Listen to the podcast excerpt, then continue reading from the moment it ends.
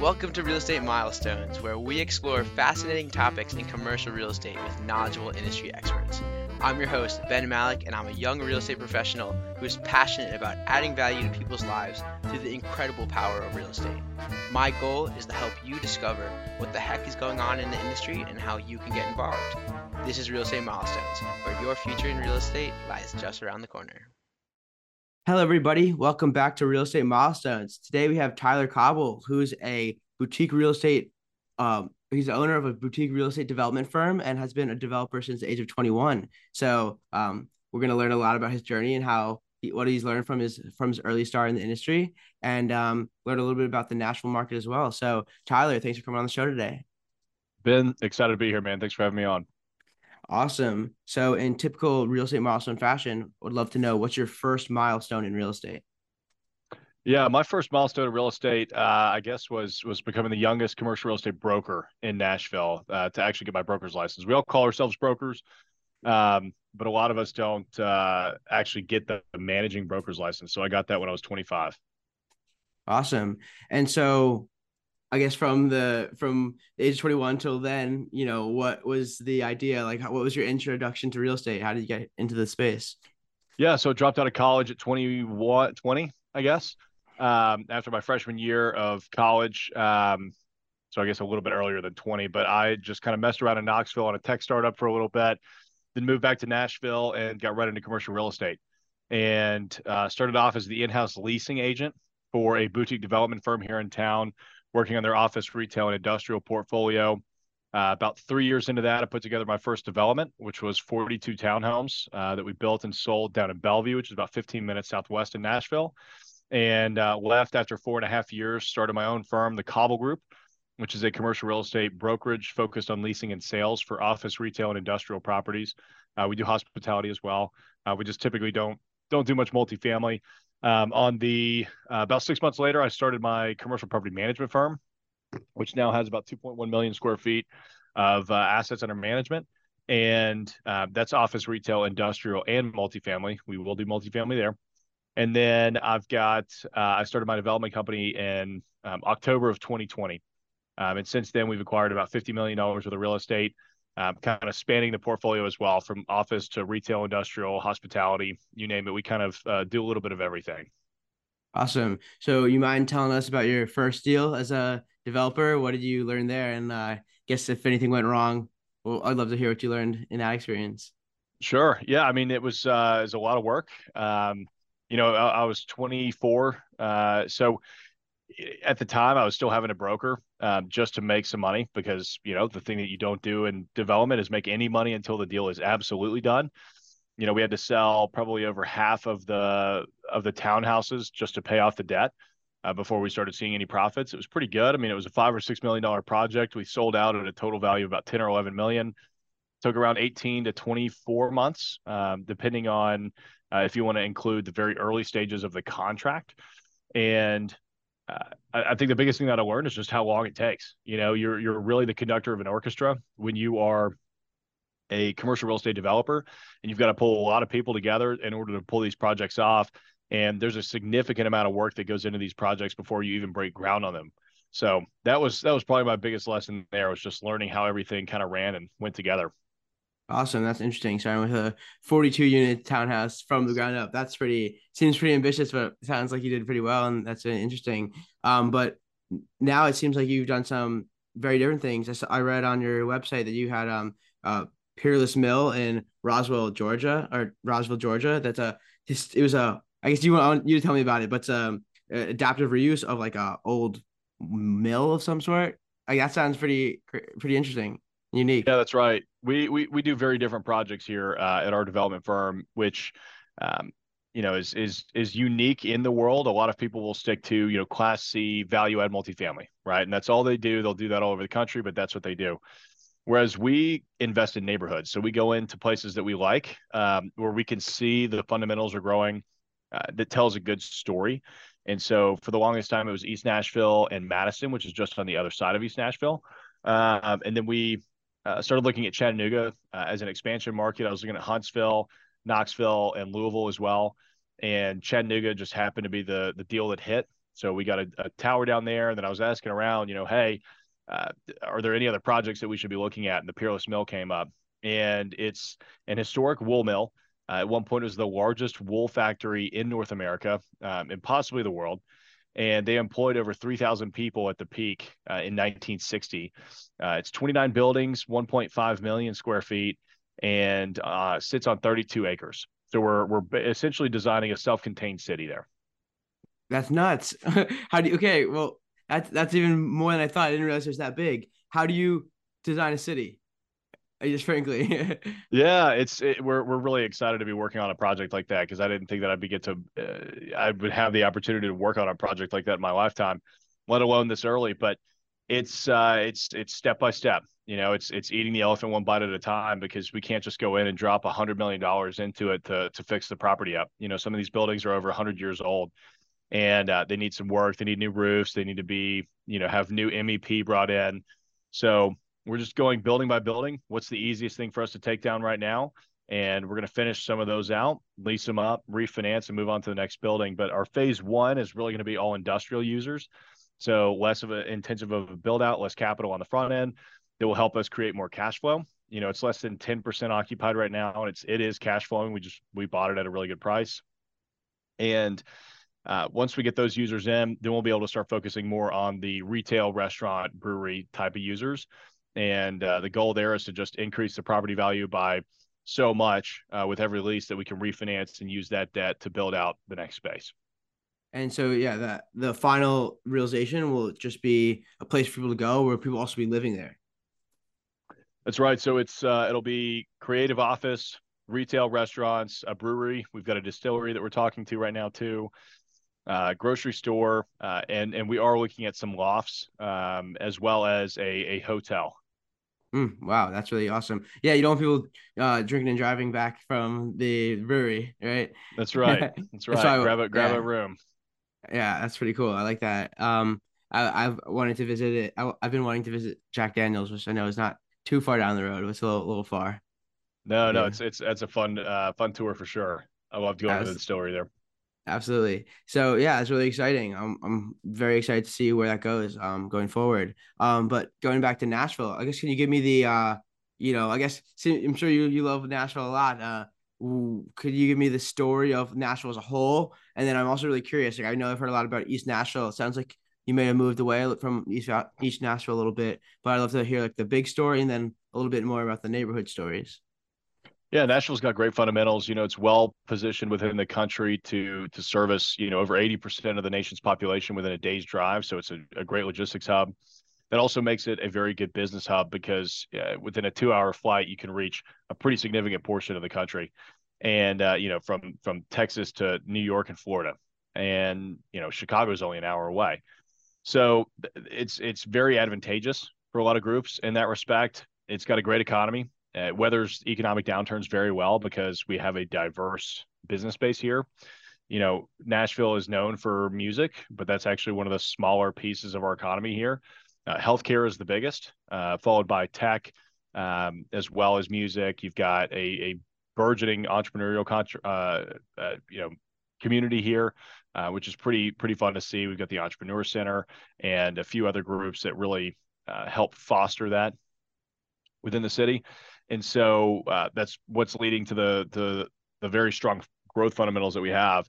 I chose East Nashville when I left and started my own firm because to me, it was to everybody, it was quote unquote on the wrong side of the river because it was just across the river from downtown, but it was the cool part of town. You know, it had all the cool bars, restaurants, a lot of really interesting businesses, and there weren't any groups that were focusing on that. I knew that starting a commercial real estate brokerage at 25, I'm not going to be able to compete with the CBREs of the world. So I went and found a neighborhood that they couldn't compete with me in because they just didn't have a strong presence there, and the buildings aren't nearly big enough for them to really justify working on.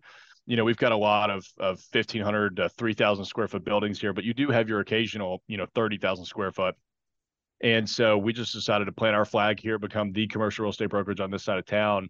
And that's worked out really well for us because we've heavily invested within this community and have now expanded that out to Madison, which is just beyond East Nashville. So it helps because we get to know everybody. We know all the tenants that are looking in the market. and we can actually strategically buy buildings to place tenants that we're representing to, into those buildings, which I have done before, which is great for financing. But we can also find really strong opportunities off market, you know, like Madison Station. That's a property that we acquired in 2021. That is, it's also on 32 acres, just like Peerless, but it's got a 330,000 square foot shopping center on it right now that we're currently master planning for about 1.5 million square feet of mostly apartments, but it'll also have office and some retail as well. Great. So the story is coming together. We have, you can go into a neighborhood and you can contribute to it. You can build, develop, make it better, attracting more people that you can then help lease properties to. And then if someone wants to buy it, you could also manage their property. So I know you got these three or more components of your business. I want to hear a little bit more. How does your development, brokerage and property management businesses work together, and how's that a competitive advantage for you? That's right. I mean, you could say starting three different companies would be very difficult to run, but the beneficial thing is that we're very vertically integrated. So they all work together in many different aspects. So, you know, the brokerage finds the deals and they'll often get listings. And if we build that relationship with the landlord, we could probably get the property management. If property management gets on board and maintains a good relationship with them, we'll probably get the leasing assignments again when that comes back up. If, you know, if there are any build outs or anything like that that needs to happen, especially something that's more intense, you know, my project management team at the development firm can come in and work with them on that. Of course, the brokerage goes out and finds properties for us to buy and develop ourselves. So, you know, the Cauble Group will find it, Hamilton will develop it, Parasol is going to manage it, and it just helps us grow really well all together. So I don't really have to worry too much about having different business development plans. You know, one single plan kind of helps everybody grow. Yeah, it's really interesting. I'm curious, how do you market this to potential clients or investors in terms of like, are people worried that you're also competing with them? Like, I'm kind of curious just how you approach the business or how you approach the people who are external to your business that are going to be working with you in some regard. Yeah, not necessarily. I mean, you know, we are very intentional about not stealing people's clients because we don't have to. We've got plenty of business. So, you know, if a commercial agent refers our property management company to run a property for them, they're going to always get that commercial listing until they say they don't want it or the landlord says he wants to start exploring other options. And we probably won't be the only hat that we throw in that ring because we're coming at it from a property management perspective. So we have a fiduciary responsibility to make sure that that landlord gets the best team for the job, you know, which I hope is us. But I'm also very clear to our clients that like, hey, this may not be a fit for us. So let's go talk to some other groups and see who you're comfortable with. So no, we get a lot of referrals from people. I mean, you know, I tell brokers all the time, if you bring us a property, I'm going to protect you on the commissions. So, you know, we operate in silos together. It's kind of how I like to say it. I mean, just because, you know, the development firm is related to a commercial real estate brokerage doesn't mean that that brokerage is going to represent us on every single transaction. So we're very just intentional about how we maintain those relationships with the clients. But as far as the business pitch goes, it's, you know, hey, we're a full service real estate shop, and we can actually say that. You know, a lot of brokerages will say that, but they're not actually a full service real estate shop. So for us, you know, if you want to get your space leased, we can do it. If you want to sell your building, we can do it. If you want to build out the space, we can do it. If you need it managed, we can do it, and everything in between. So it really is a you know, look at us as your real estate department. We just happen to be outsourced. Yeah, that's really cool. And yeah, most people when they say full service, they don't include the development side, which is, or like the owner principal side, which I think that makes sense for like it actually being full service. So that's pretty cool. That's right. And we understand what it's like to be a real estate investor, right? So, I mean, we bring that to the table. It's, you know, we're not just an LP in somebody else's deal. Like, I'm actively pulling these projects together myself, developing them myself. I go through the permitting process regularly. So we actually understand how all of that works instead of just seeing it from the sidelines. Yeah, absolutely. And so I guess to get a little more micro, like what are like the key things that are driving people to the neighborhoods that you like, specifically like East Nashville and I guess Madison. And I'm also curious if this works into the question, what's going on with the football stadium? Yeah. So, you know, what's driving people to East Nashville and Madison? For East Nashville, it used to be the affordability and the character. It's not really as affordable anymore because it became too popular, but you've got some of the most unique bars and restaurants in the city. It's very walkable. They're very safe neighborhoods. So, and your proximity to downtown is really strong, right? So that's always been a driving factor to East Nashville. You know, Madison is the next suburb out, or the next, you know, little neighborhood.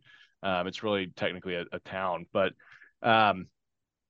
and it still has the affordable factor going for it. It also has very strong interstate connectivity. So it's actually, only like, 12 to 15 minutes from downtown, depending on where you are, which is closer than Green Hills, which is one of the most popular neighborhoods in Nashville, to downtown. So, you know, if you look at the geographic location of where it is, there's no way that it can't take off based on everything else that is in that same drive time distance. So yeah, and Madison's starting to get a lot of the other cool businesses that are, maybe can no longer afford East Nashville, or maybe they're looking for a second location with a similar demographic, and Madison has that. So that's causing the expansion in Madison. Yeah, that makes a lot of sense. That's pretty cool. I'm curious, who are your investors in, or do you have investors in your development business? I'm curious how, where is the relationships on that side of your business?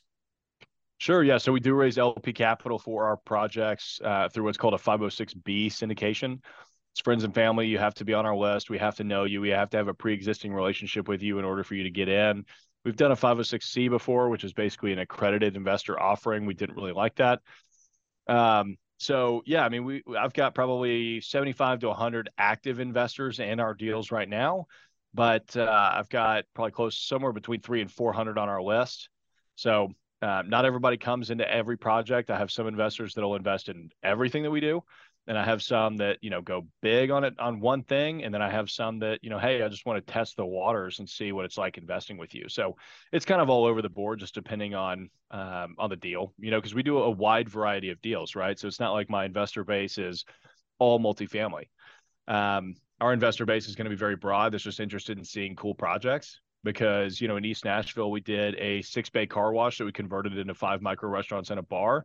Mm. That's very different from the 48-room hotel that we're doing down the street, which is very different from Madison Station, which is a 32-acre master plan development. So, everybody has their interests, and we try and cater to a little bit of everything. But first and foremost for us, it's what's going to be fun to work on.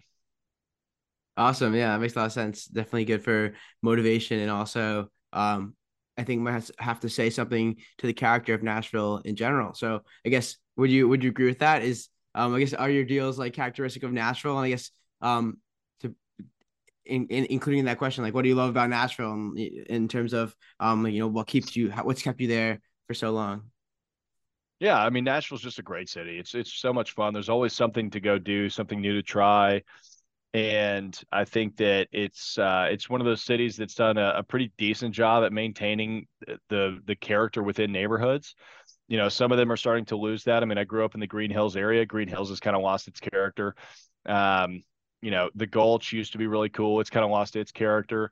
But there are some neighborhoods that have gotten very intentional about making sure that, we stay pro small business, and support the businesses that have been there for a while that kind of make the neighborhood what it is. So, to me, that's fun. And again, we love, we live here. We love working within our neighborhoods that we're actively walking around every day. So that makes every project that much more rewarding. Yeah, absolutely. It makes a lot of sense.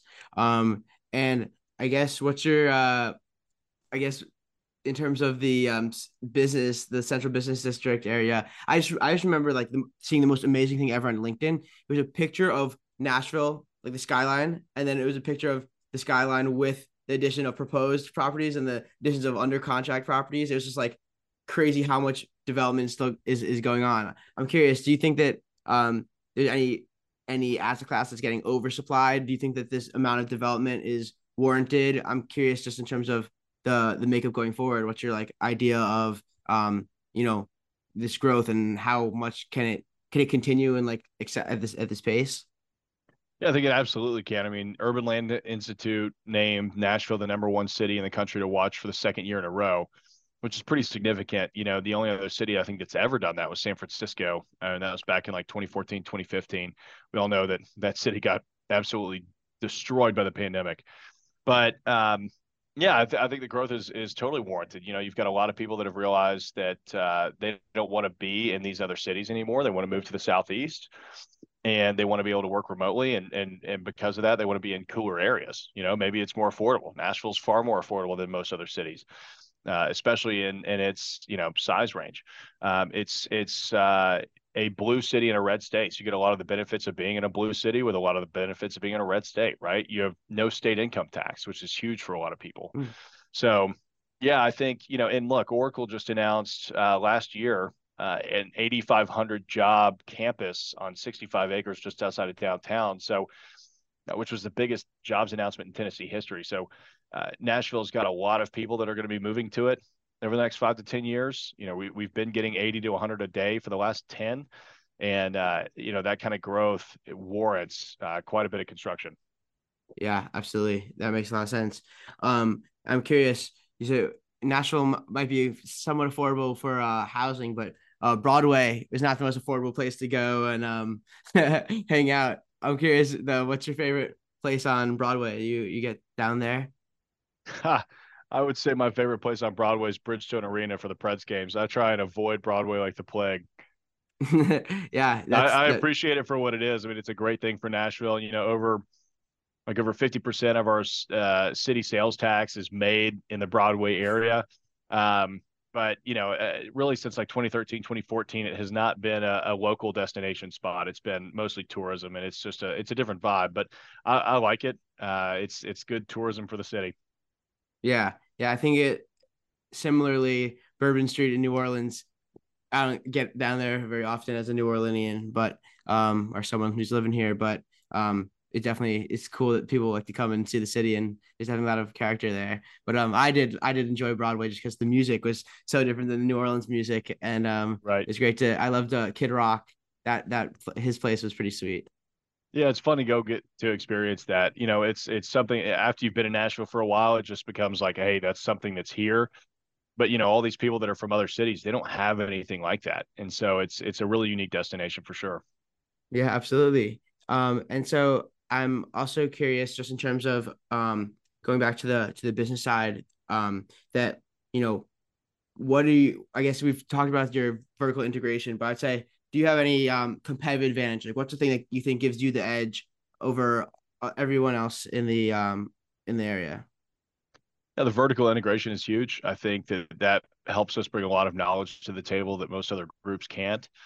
The fact that we focus on East Nashville and Madison, we probably know those neighborhoods better than anybody else. So, you know, that's a huge competitive advantage. Social media and online presence is better than anybody else in the city by far. Which drives a pretty significant amount of business for us. And we've been very intentional about that, you know, whether it's from our blog to the YouTube channel, the podcast, my Instagram, you know, all of that stuff really just becomes a great funnel. You know, we've got a course out now. We've got all sorts of different things, you know, I go on other podcasts, right? So all of that just builds this sales funnel to bring us, you know, investors, to bring us clients, and helps, you know, kind of establish us as an authority in the market. So I think that's a pretty good competitive advantage there. Yeah, absolutely. That makes a lot of sense. And I love your YouTube channel. To plug it, it's thank you, Tyler Cauble. Yeah, but it's definitely got a lot of good stuff. I'm curious, what's some advice you have for growing your YouTube channel and growing a podcast for someone who's thinking about the space or someone who's in it? Yeah, don't be afraid to share it to your other channels, you know, Instagram, LinkedIn, Facebook, whatever that is. I mean, I did that a ton when I was first starting my YouTube channel. And then just post consistently, you know, once a week is what I started off doing. Then we got to 2 to 3 times a week. Now we're back to 1 to 2 times a week, just because it becomes a lot. But, you know, I always aim to just provide super high quality content that was easy to understand. You know, there wasn't very much of that out there on YouTube in the commercial real estate space. I think that, you know, I studied all of the other people that were posting videos on this industry and saw that there was a huge gap for just video quality. You know, we've got motion graphics, we've got really good pictures in all of our stuff. And then, you know, the content is very easily consumed. Right. I mean, we've got videos that are 3 to 5 minutes long. I've got videos that are an hour and a half long. It just depends on exactly what you're looking for. So yeah, I think just be consistent about it. Yeah, it makes a lot of sense. And where do you think the next opportunity in Nashville is in terms of neighborhoods and just things that are changing? Yeah, I think, you know, Murfreesboro Pike and Clarksville Pike, though neither of those have really been developed all that much, but they're great, you know, future stops, because the rest of Nashville has been developed so much that there's only so much more space that you can start going down before you have to start tearing down old buildings and building taller. And the city is going to follow the path of least resistance for the foreseeable future, right? We've got tons of open space. I mean, Nashville is one of the largest cities in terms of land mass in the United States, if not the Jacksonville, Florida might be the number one, but we're pretty up there. And so, you know, again, tons of land space. And I think there's going to be a focus on the corridors because we don't have mass transit here, which is a travesty. But because of that, it's going to be more important to be in these little nodes that people can easily access from various neighborhoods. Yeah, well, yeah, that makes a lot of sense. That's really interesting. Well, appreciate you sharing all this about Nashville. I'm curious, you ready for the lightning round? Let's dive in. Sweet. So if you could have any superpower, what would that be? Oh, superpower. Man, I probably want to be able to stop time so I can go around and look at more real estate and figure out what we really need to buy. Yeah, similar to mine, right? I have super speed. So there you go. That'll help. Yeah. So what is your favorite book, or what's the one that's helped you the most? The book that I probably recommend the most is Walkable Cities by Jeff Speck. It's a phenomenal book.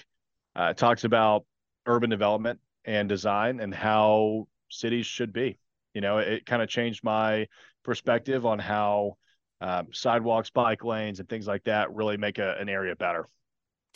I don't know if you've ever been or seen anything about Copenhagen, but Copenhagen, I studied there abroad last year. They have a big sidewalk, then they have a one step down a bike like road, and then step down into the regular road. But like every single road has a bike road, and then every single sidewalk has like a divider. It's like the most beautifully organized city. Not to mention the subway is just so fast and so like clean. But yeah, I think if you're curious about that kind of thing, I would definitely check out, look at Copenhagen and whatever way you can. I'll have to check that out. Vancouver is another one that's a little more accessible, just because it's closer, that has phenomenal urban design. And I love what they've done with their view shed. They've been very intentional because, you know, they got the mountains there. They've been very intentional about designing their towers, and it's in their zoning and codes, to where you cannot block specific view sheds. And so, you know, no matter where you are in the city, you always get a great view of nature, which I think is really interesting. That's really, really interesting. And I think about Denver, where you can always see the mountains in the background from a lot of angles.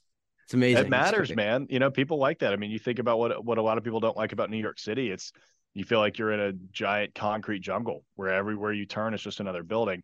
And, you know, there's pros and cons to that, right? But I, for one, like to see nature all the time. I'm in Nashville, right? I mean, 10 minutes away, you've got farmland. So I'm used to that. Yeah, absolutely. I would like to say that New York has Central Park, which, you know, is not like nature when you think about it, but it's amazing to just walk straight out of the city right into this, you know, this big park. And there's so many different beautiful parks that I was in New York for 3 months this summer. I was scared that I would just be like, you know, crammed in with all these buildings, but just the parks offer like the perfect escape. So that's right. Yeah but definitely awesome. Yeah, I definitely like the mountains in the background a lot too. So what motivates you to continue every day? I just love what I do. I mean, that makes it very easy. You know, it's fun getting to do this. It's fun getting to help shape neighborhoods and help them maintain their character or add on to that character. And so for us, it's very easy to wake up and get back to it. Awesome.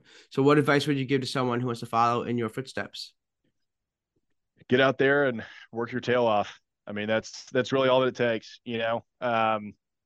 Get out there and go find somebody that's doing what you want to do, work for them for free for as long as you can afford to, and show them that you're valuable enough to get paid. You know, that's pretty much what I did. I started off as a commercial real estate broker. I didn't have a salary and I didn't make any money for probably 6 months. I was waiting tables on the side. And I feel like that's something that a lot of people just don't want to do nowadays, because they feel like, you know, just because you've got a college degree, you somehow should earn $70,000 or $80,000 a year.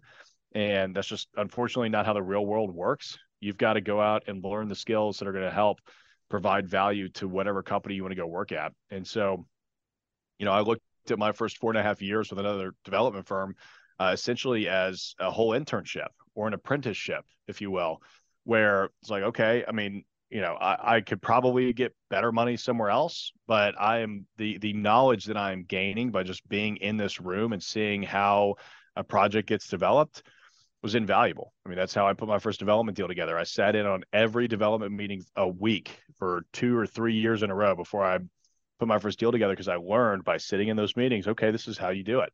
So, you know, that's given me the knowledge to go out and do my own thing.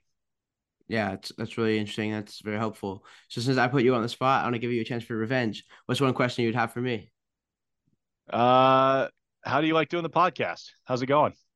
Yeah, it's going incredibly well. I mean, I just love the podcast because it's like I get to meet someone like you and ask questions that I'm interested in. I know anyone or everyone who listens is also interested in the things that I'm interested in. So I'm able to learn from you and gain a lot of knowledge and insight, and also share that with other people, you know, and I get your A game because, you know, the world's listening, which is helpful for me, but also helpful for everyone who's listening. So it feels really good whenever I get a 5-star review on Apple Podcasts, or whenever I get someone saying, oh, like I saw your post, like that was great. Like I learned this, or, you know, I love this. It's like, if I get one of those every once in a while, it makes it all worth it. And it's just, it's pretty amazing. And I mean, talking to someone like you every single week for, I guess, it's been over a year now. Like I've learned an incredible amount.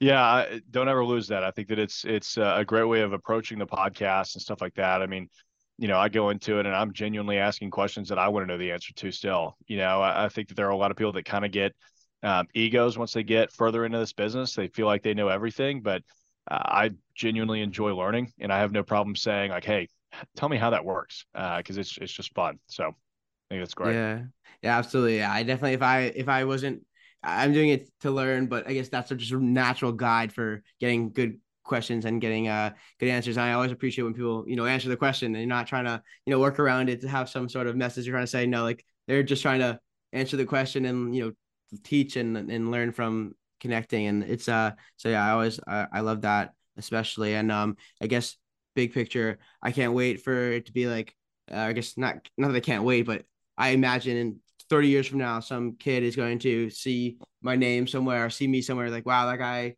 is special. That guy has done the most amazing things. Like, I can't do it. Like, how did he do it? And I want them to go back to my first episode and see me saying, but, you know, fumbling over my words, not really just being curious and asking questions and going for it. And that, you know, be an inspiration that, you know, everyone is capable of doing what they want to do. It's just got to put the time and the effort in. I think it's great, man. Document the journey. Of course. So I guess anything you want to share, any closing remarks, would you like to tell people where they could find you and learn more about what you got going on? But love to hear that. Sure. Yeah. If you want to connect with me, Instagram is the best way, at commercial in Nashville with underscores in between the words. If you want to learn more about commercial real estate, check out the YouTube channel. It's Tyler Cauble.